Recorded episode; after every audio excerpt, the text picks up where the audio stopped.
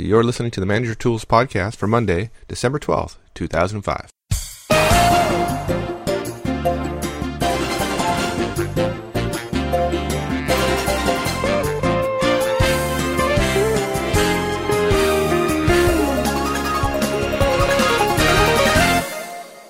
Hello, this is Michael Auzenne, and for our long term listeners, welcome back. For our newer listeners, thanks for joining us today. Well, it's that time of year again. Most managers we know right now are thinking about the holidays and annual reviews. Now, you didn't forget about that, did you? Well, after years of managing, training, consulting, we've concluded that this is one of the most poorly managed and implemented processes that we're aware of. It's not hard to do, but for plenty of bad reasons, many managers just don't handle this responsibility well. For those of you who do, it's an enormous competitive advantage. Now, this is a huge topic, so we're dedicating at least the next three podcasts to helping you deliver an effective performance review. We've taken the approach that you haven't had a whole year of one on ones, despite I'm sure your dedication to doing so in the coming year. Um, so you don't have the related notes and haven't done quarterly reviews to prepare for this one. In this first podcast, we start walking through how to write the review. There are three steps in this first part of the process collecting data, evaluating data, and finally writing the review. All three of those steps are going to take about two podcasts to get through, and then starting with the third cast from the series, we'll talk about how to actually deliver the evaluation. So, with that, let's get to the conversation with Mark. I think today's topic is going to be pretty useful to folks. Uh, it's about this the time of year when people start thinking about reviews and getting ready. And I know a lot of managers uh, approach this time of the year with a lot of trepidation because they really don't have a methodology for how they're going to go about doing the performance reviews. Yeah, do, do you find that, that folks get uh, pretty um, are are pretty worried about how they go about this during the you know it's funny. I, I, think the really good ones do and and and privately they're they get upset that the company doesn't do a better job of preparing them and giving them information. I mean the hr is great at giving deadlines you know and say, and shaking their finger and saying you will and you have to and you must and you should. Um I, you know I, I think a lot of managers um just put it off. And and I'm not sure there's anything worse they can do than that because everybody knows they're putting it off and then rushing around at the last minute and then expecting to have some credibility, some professional credibility when you're delivering a last minute review. You know, wh- why bother? I mean, it it almost sets you up for three months worth of failure after the fact. Uh, and, and and to me, I, will tell you, I've been doing this job long enough, Mike, that really my whole feeling about annual reviews, performance reviews, is it's horrible. And it's horrible because you cannot win a game being down by four touchdowns in the, with a great two minute drill. Right. Performance reviews were meant to be the end, uh, an afterthought almost, from a performance management system. Look, look, I mean, look at it this way.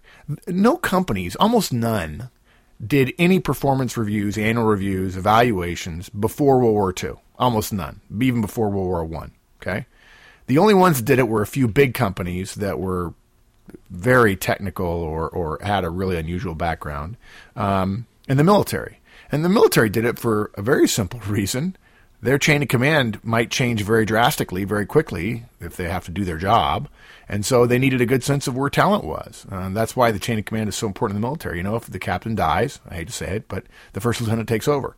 Interestingly enough, the military does this better than anybody else. And in fact, the military is good at it. I mean, the system the military has, you and I both were in the Army, the system is very good.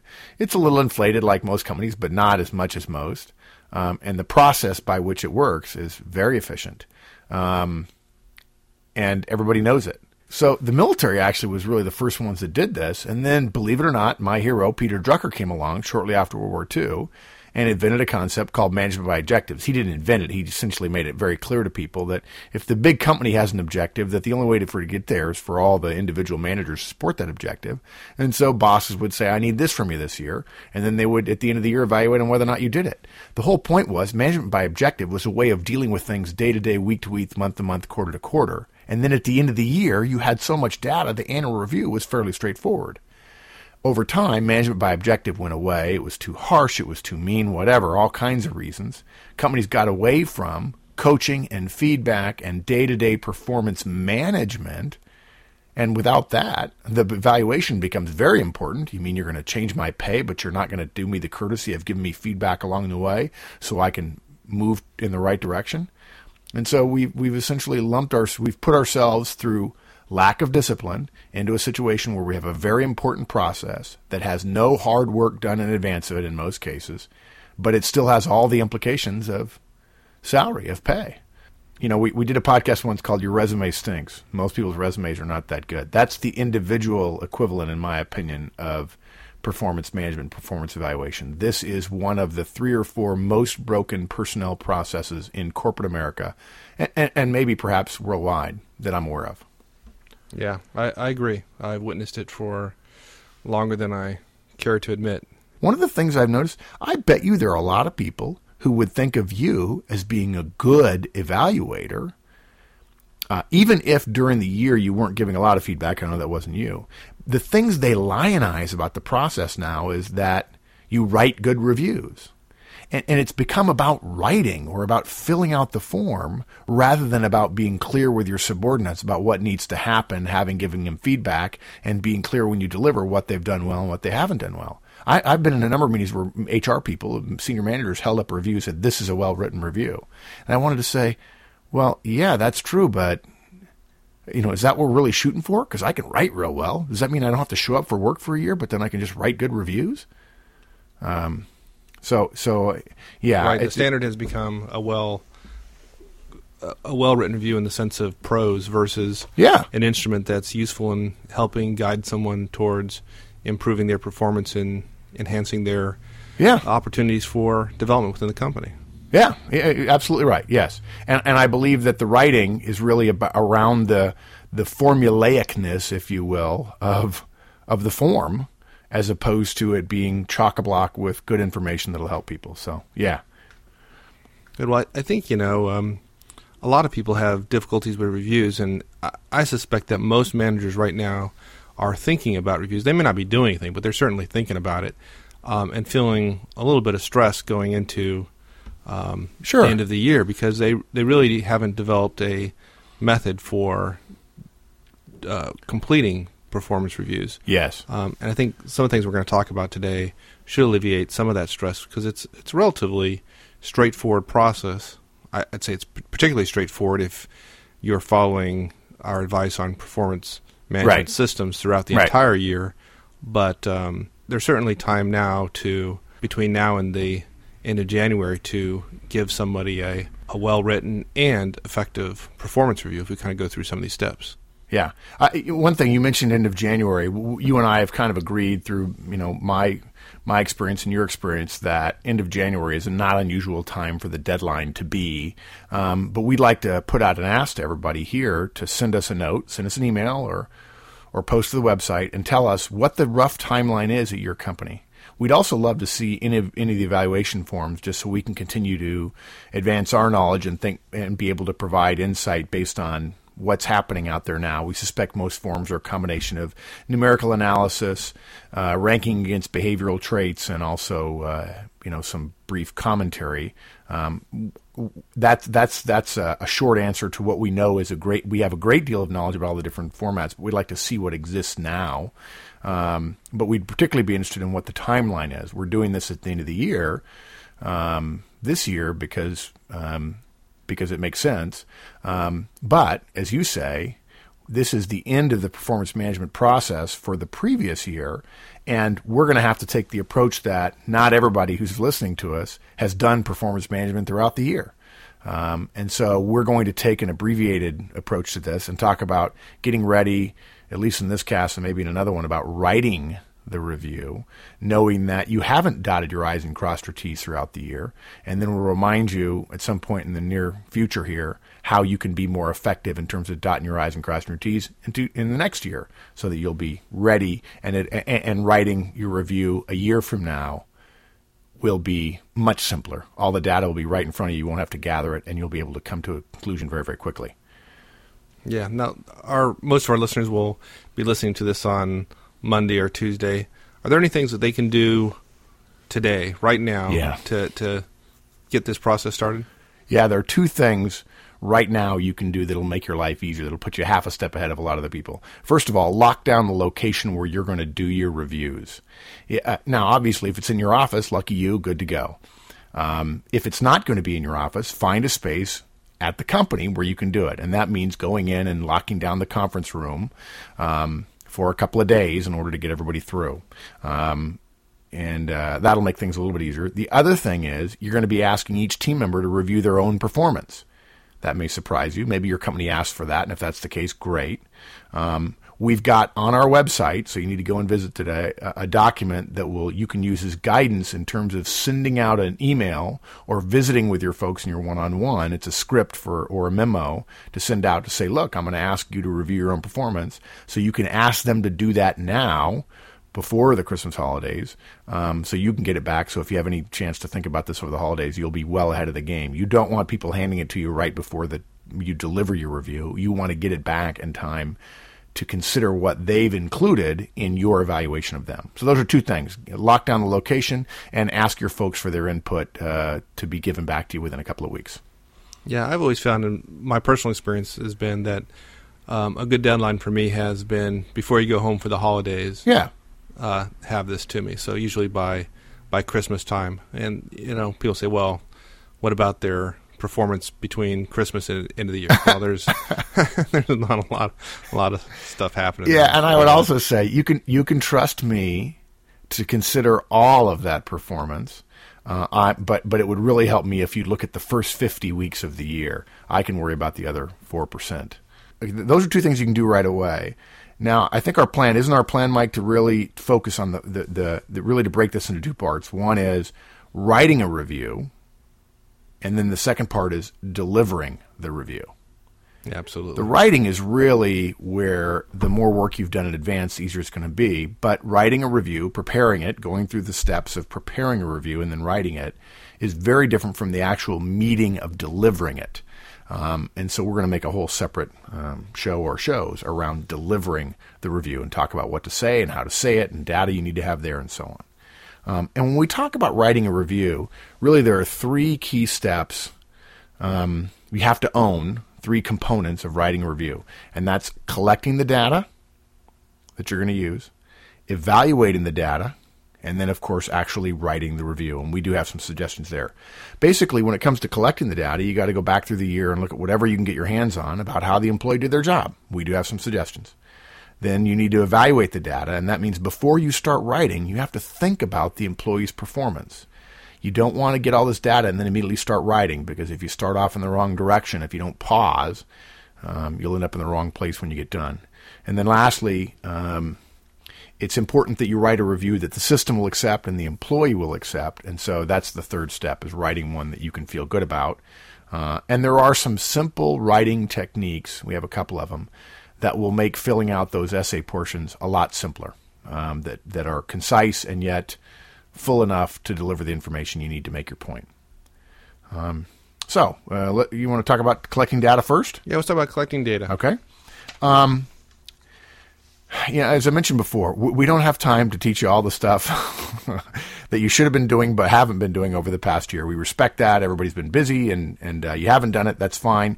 This this what we're about to deliver is as if you have not done anything in terms of management skills. You don't have anything in front of you.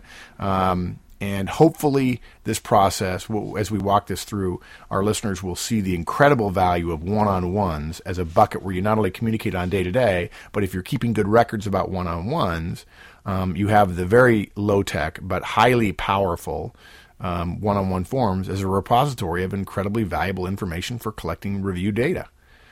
Um, so we want to go through as we collect data. There are five sources of information that you need to collect data from. First is the job. Secondly is the job holder, and we'll talk about what that means in just a bit. Then the individual, subtle difference between individual and job holder. Then self appraisal, we've already talked about that. We're going to ask them to appraise themselves. And lastly, some organizational data. Um, so, first, let's talk about job data. Believe it or not, you want to start with the job description. Um, and, and you want to review it, and you want to ask yourself first question is it accurate? Um, and that means is everything that's on it correct for this person's job? Now, I know what there's some people, Mike, let me ask you something. What do you think that some managers here are listening to this cast right now? Some of our listeners, um, are, are listening right now and are thinking, okay, okay, get, get on, get on, get on with it. Get on. Tell me about how to write the darn thing. I, I just want to put a little clutch. You think they're probably doing that? Oh, yeah, yeah. absolutely. So I'm going to put a clutch in here and I'm going to say, folks, this is the process. Take your time. If you want to do well delivering a good review, you've got to put your time in up front. You've already, I'm going to be the dark mark for a minute, you've already frittered away most of the year. If you want to continue that, that's fine, but just don't tell anybody when you deliver the review from which you didn't evaluate the job description. Don't tell them we helped you. Um, but review the job description.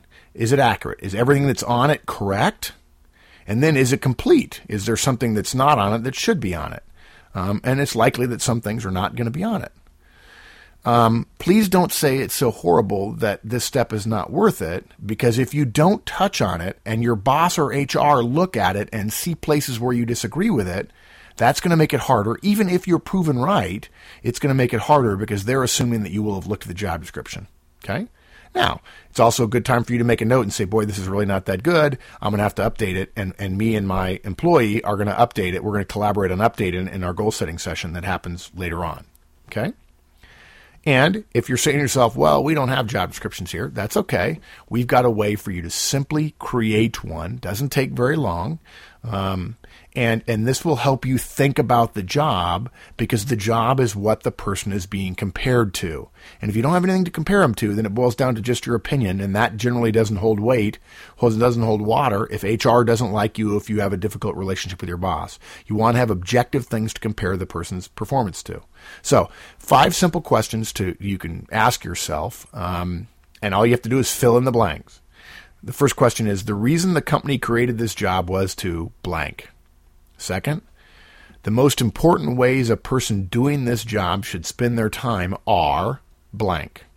Don't have to have any formal, big, impressively worded answers.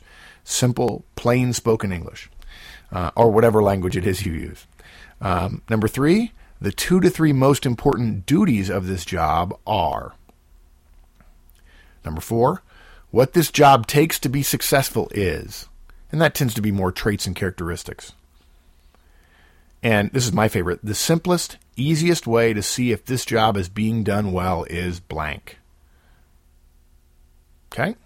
Now remember, that's about th- th- what we've just gone through is about the job, okay? It's it's not about the team member. We're not asking you to evaluate the team member in this. We're asking you to think about the role that they're in.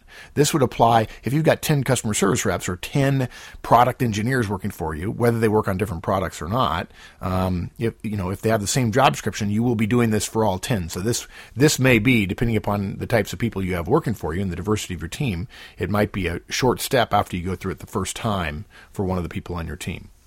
Okay. Why is this so important, though? I mean, not everybody has them. They've they've done reviews in the past. Why is the job description so important that recommending people spend some time, even if they don't have one and have to create one? Okay, a, couple of reasons. First of all, as I mentioned before, if you don't have a job description, if you don't know what you're compare, if there's no standard to which you're comparing this employee, then all it boils down to is your opinion. If this person gets a, a, a very good or a very bad review, it, you don't want to be standing in front of your boss or, or your boss's boss or HR saying, This is my opinion, and I don't have any legitimate standard to compare them to. Um, if in fact there are legitimate reasons, uh, organizational changes, uh, institutional changes, uh, marketplace changes, such that several of the goals you set for them in the previous year they couldn't have achieved because they're outside of their control or another division changed their plans or what have you, if you don't have any goals to compare them to, no objectives, and there's no standard in terms of their job, in terms of a job description, there's nothing objective about it, then you're left with your opinion. If they did very well and you want them to get a big raise and it's all your opinion, the person who has the budget is going to say, well, no offense, but you're just a manager or a director or whatever. That's nice. That's your opinion, but we, we don't have anything to compare their data to. We're going to choose to leave him off as opposed to the person who nailed every single one of these other job description points over in this other division. Or if they did really poorly, you don't want to be in front of HR saying, This is my opinion. And they say, Well, but do you have a job description? Well, no, we don't. You guys didn't do it. Well, even though we didn't do it, you know, you really need to compare them to an objective standard. Let's go ahead and wait another year before you write them a difficult review. Let's give them a job description to compare themselves to. Right. So you can only evaluate performance in the context of a specific standard. There you go. You know, I took two minutes to say what you said in like three seconds. no wonder our podcasts are too long for those morning commutes.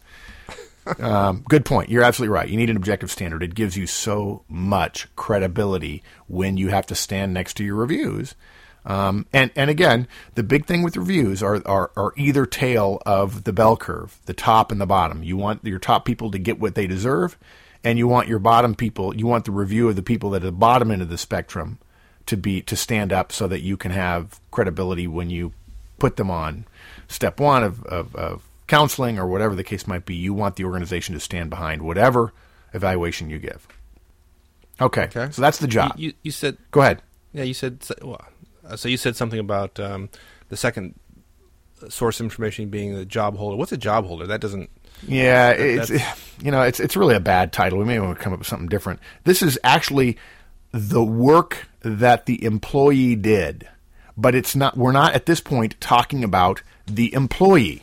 Okay, um, we separate the objective data we could gather or behavioral observations from the perp- from the person. For instance, Mike, when we when we talk about the feedback model, we don't say you're a bad employee. We said you did X, and here's what happened. What can you do differently? In fact, I think I joked in one of our sessions. I said it's it's completely okay for you inher- internally to say to yourself, "I love you" or "I care about you," and when you behave this way, here are the bad things that happen. We don't say "bad boy." We say, "Son, I love you, and you need to do this differently."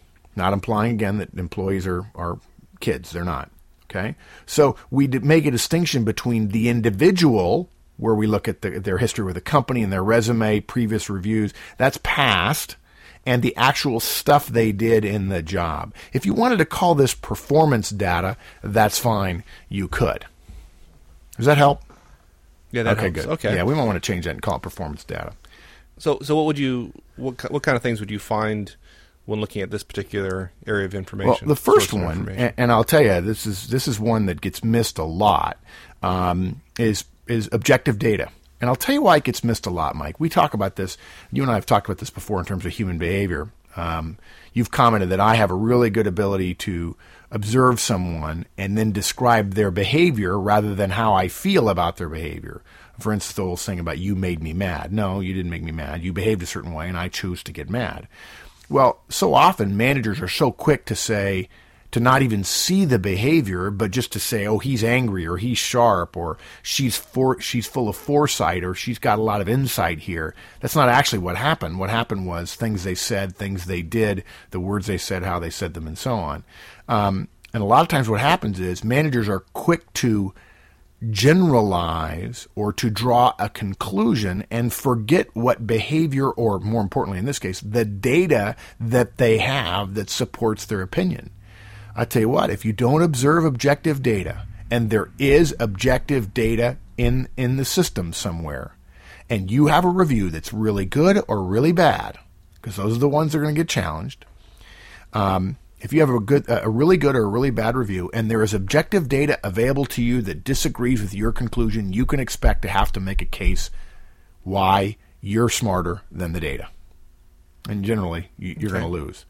So if so, so give me some examples of the kind of data that we collect Sure.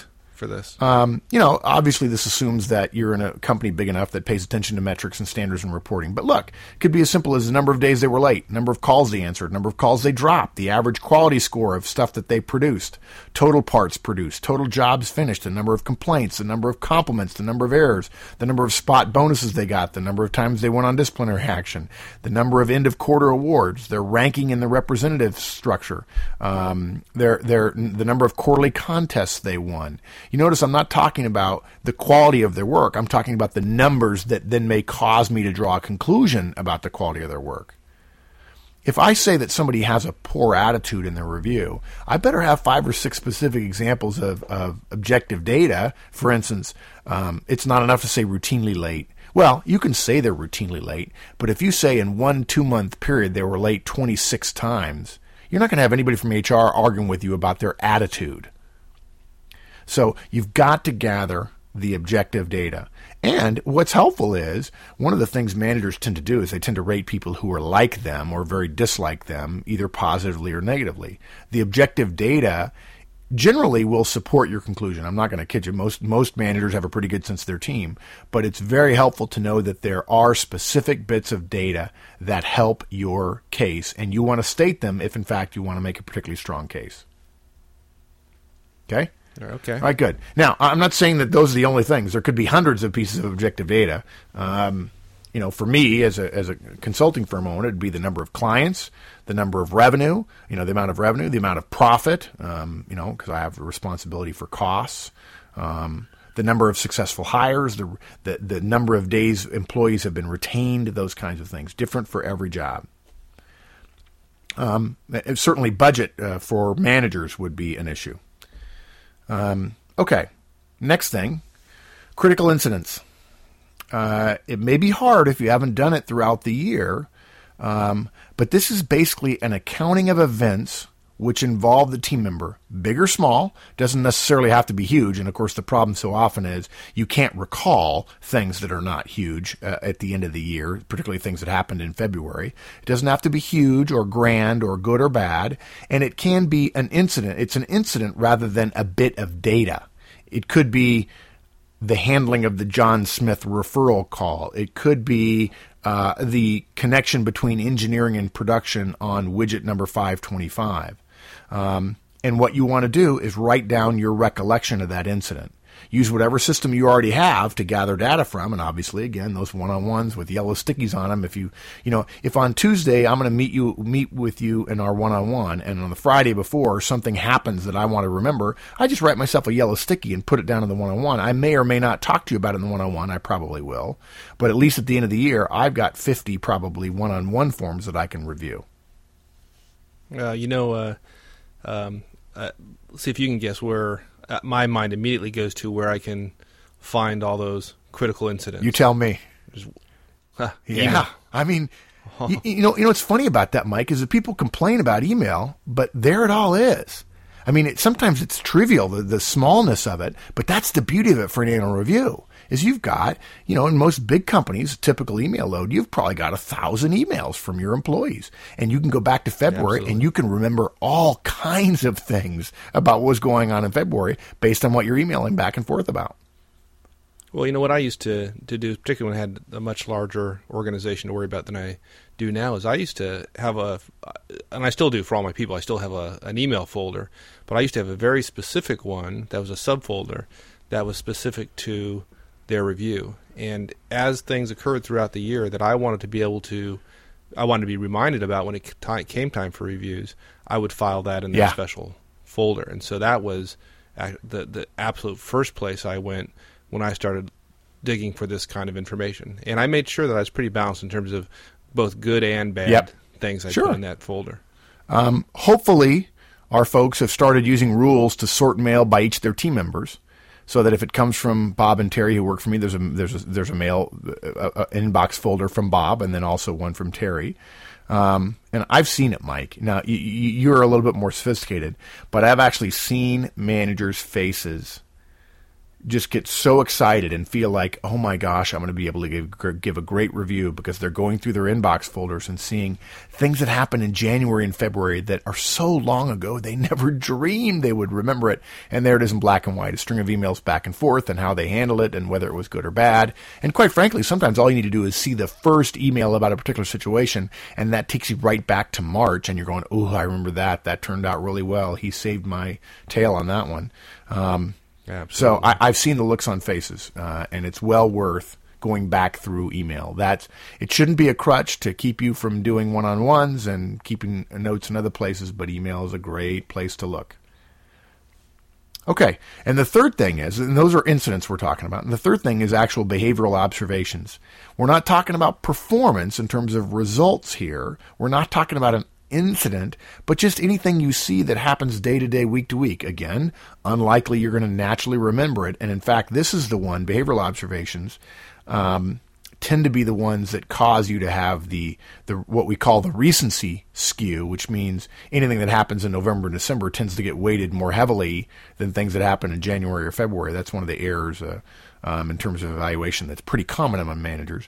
Um, but if you've been keeping notes, um, about feedback you've given them, positive or negative feedback. It'll be easy for you to remind yourself of what the behaviors are. And, and the reason we mention that is because most evaluations tend to be a combination of how do they do versus their goals, what was their performance against plan, and then also some comment, some, some feedback, some review of their behavioral traits or characteristics. Um, and, you know, their personality, if you will, is probably, that's probably too loose a word. Um, but those are the kind of things that may very well be on the review. And if you take some time to think about them, and again, think about behavior rather than just generalizations like friendly or warm. Think about specific behaviors. You'll do well, and it'll make it easier for you when you actually sit down to write. All right, so that that's it for um, job and job holder, and then we got to go to individual data.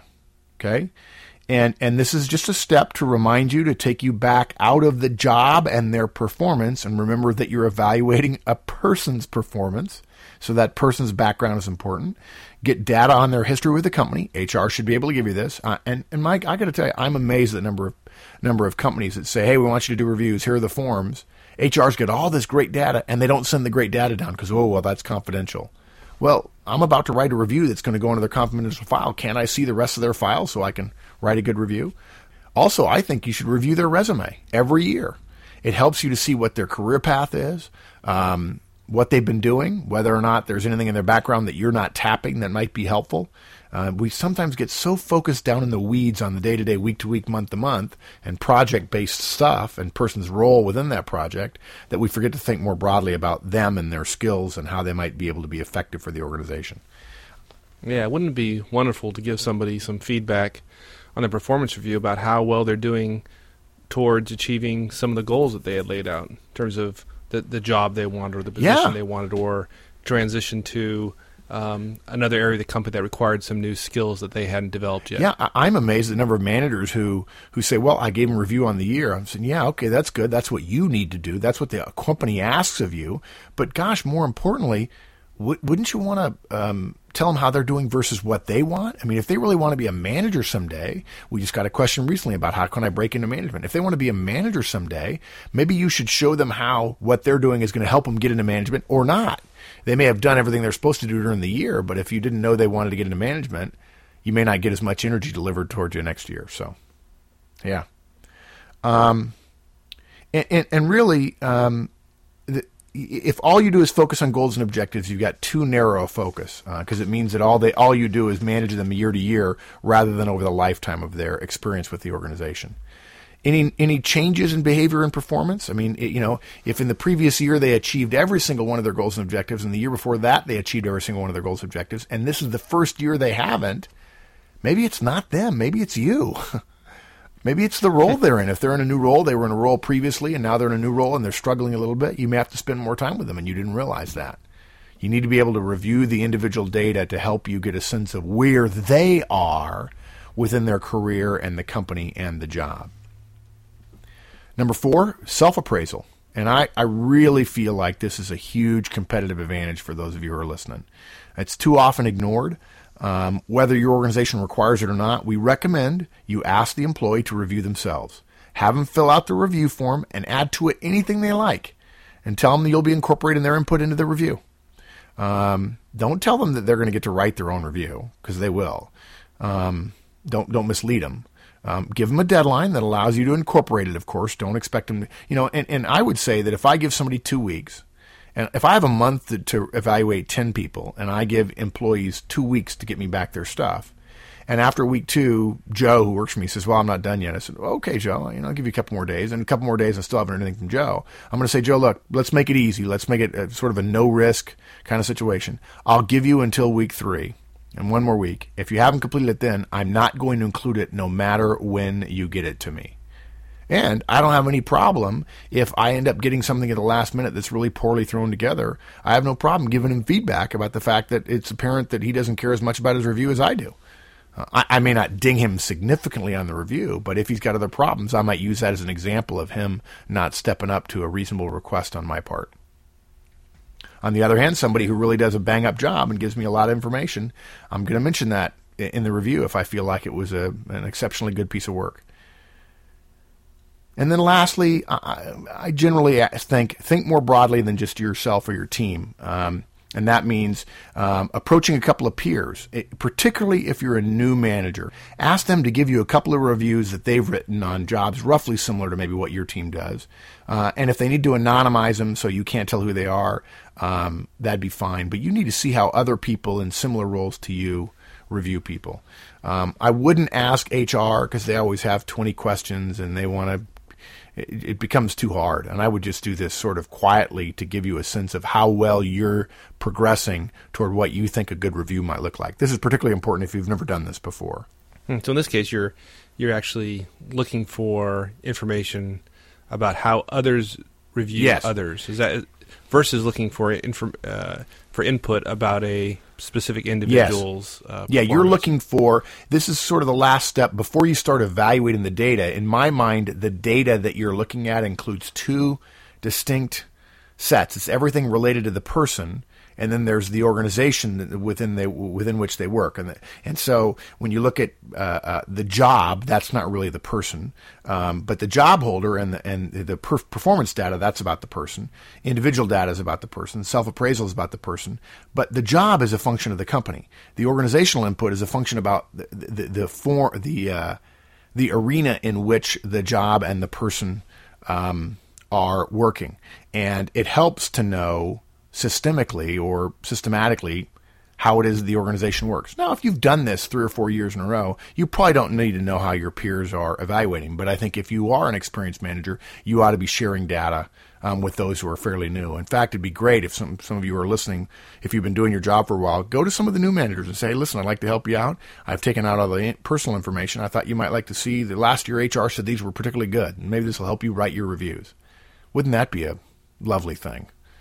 Well, you know, before we get into, I think the next area we're going to talk about is evaluating data. But before we get into that, um, it occurred to me we didn't talk any in the collecting data um, section about other sources of information. For example, collecting data about the job holder going to the individual's customer, say they they serve a particular customer within the organization, or going to their peers, or going outside of uh, your direct knowledge of the individual's performance. Is that something worthy of Yes, absolutely. Uh, you know, we're, you know, you and I, we always struggle against the, the form we're delivering and how much time we have and so on.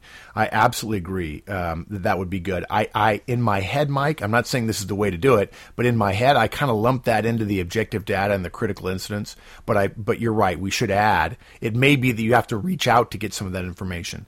I, I'm a little bit cautious um, of in, in, in just this form to suggest that people ask peers of the employee for input. Um, that touches on something called 360 degree feedback. And while many companies use that, many companies do it terribly, terribly wrong. And I know many companies who say they do it well, who then, when I talk privately with managers, they say, well, yeah, but there's a way to game that system, and we talk about it and make sure that we're doing the right thing for each other, which absolutely defeats the purpose of the thing. So other than you know, I, I'm not saying some managers can't do it and do it well. I would probably reserve that for knowledge of the particular manager and the particular situation. I absolutely agree, though. If they've got a customer or if they're serving somebody internal in the organization and I can get information from them around objective data or critical incidents or behavioral observations, I'm absolutely going to be all over that. That's a that's another source for that job holder or performance data that is so important and I agree. You're dead on right with that. Yeah, and I suspect in today's business climate that that's required yes. more and more, where folks are matrix out in various different capacities, and they're actually, even though there's a functional manager responsible for writing the review, there are a number of other supervisors or managers out there that, that are going to want to have some some input into the person's uh, Yes. Uh, review. And you know what's funny about that is that everybody talks about the matrix and well, it's a good plan and you know we've got a we've got a functional relationship and they've got a customer and so I want to hear from the customer. And you send an email asking the customer for input. You don't hear anything back. You send another email, nothing back. Or ah, he's doing fine. But then when there's a problem, they want to scream bloody murder that, well, I wish I could get better people and so on. Like, hey, if you're not going to help me be part of the solution, you're part of the problem. I wish I weren't so cynical about that. Yeah, I won't say I've ever used that technique. okay, so so now that that's the five sources of data in terms of collecting data. Um, and you know, we'd love to spend two hours on that. There's a lot more to talk about, but it depends a great deal on the individual. It depends a great deal on the company and so on. And, and I'm sure somebody's going to write us a note and saying, "Well, that doesn't really work for me." And we'll say, "Okay, you're probably right. Um, we can't cover every single um, wharf on the waterfront, but we do our best." Uh, the next step is evaluating the data you've gathered. Okay, we're going to stop it right there with a little teaser what's coming next week. Now, we've posted the sample letter you can use to elicit self appraisals from your folks on the website, so don't delay, send it out now. You'll be better prepared to do the work of effective performance review writing, and your team will be impressed that you, unlike perhaps the rest of the management team, are thinking ahead. So, thanks for joining us today, and be sure to give us some feedback via email, show at manager-tools.com, or on the website, www.manager-tools.com. So until we talk to you next week, get working on your reviews. So long.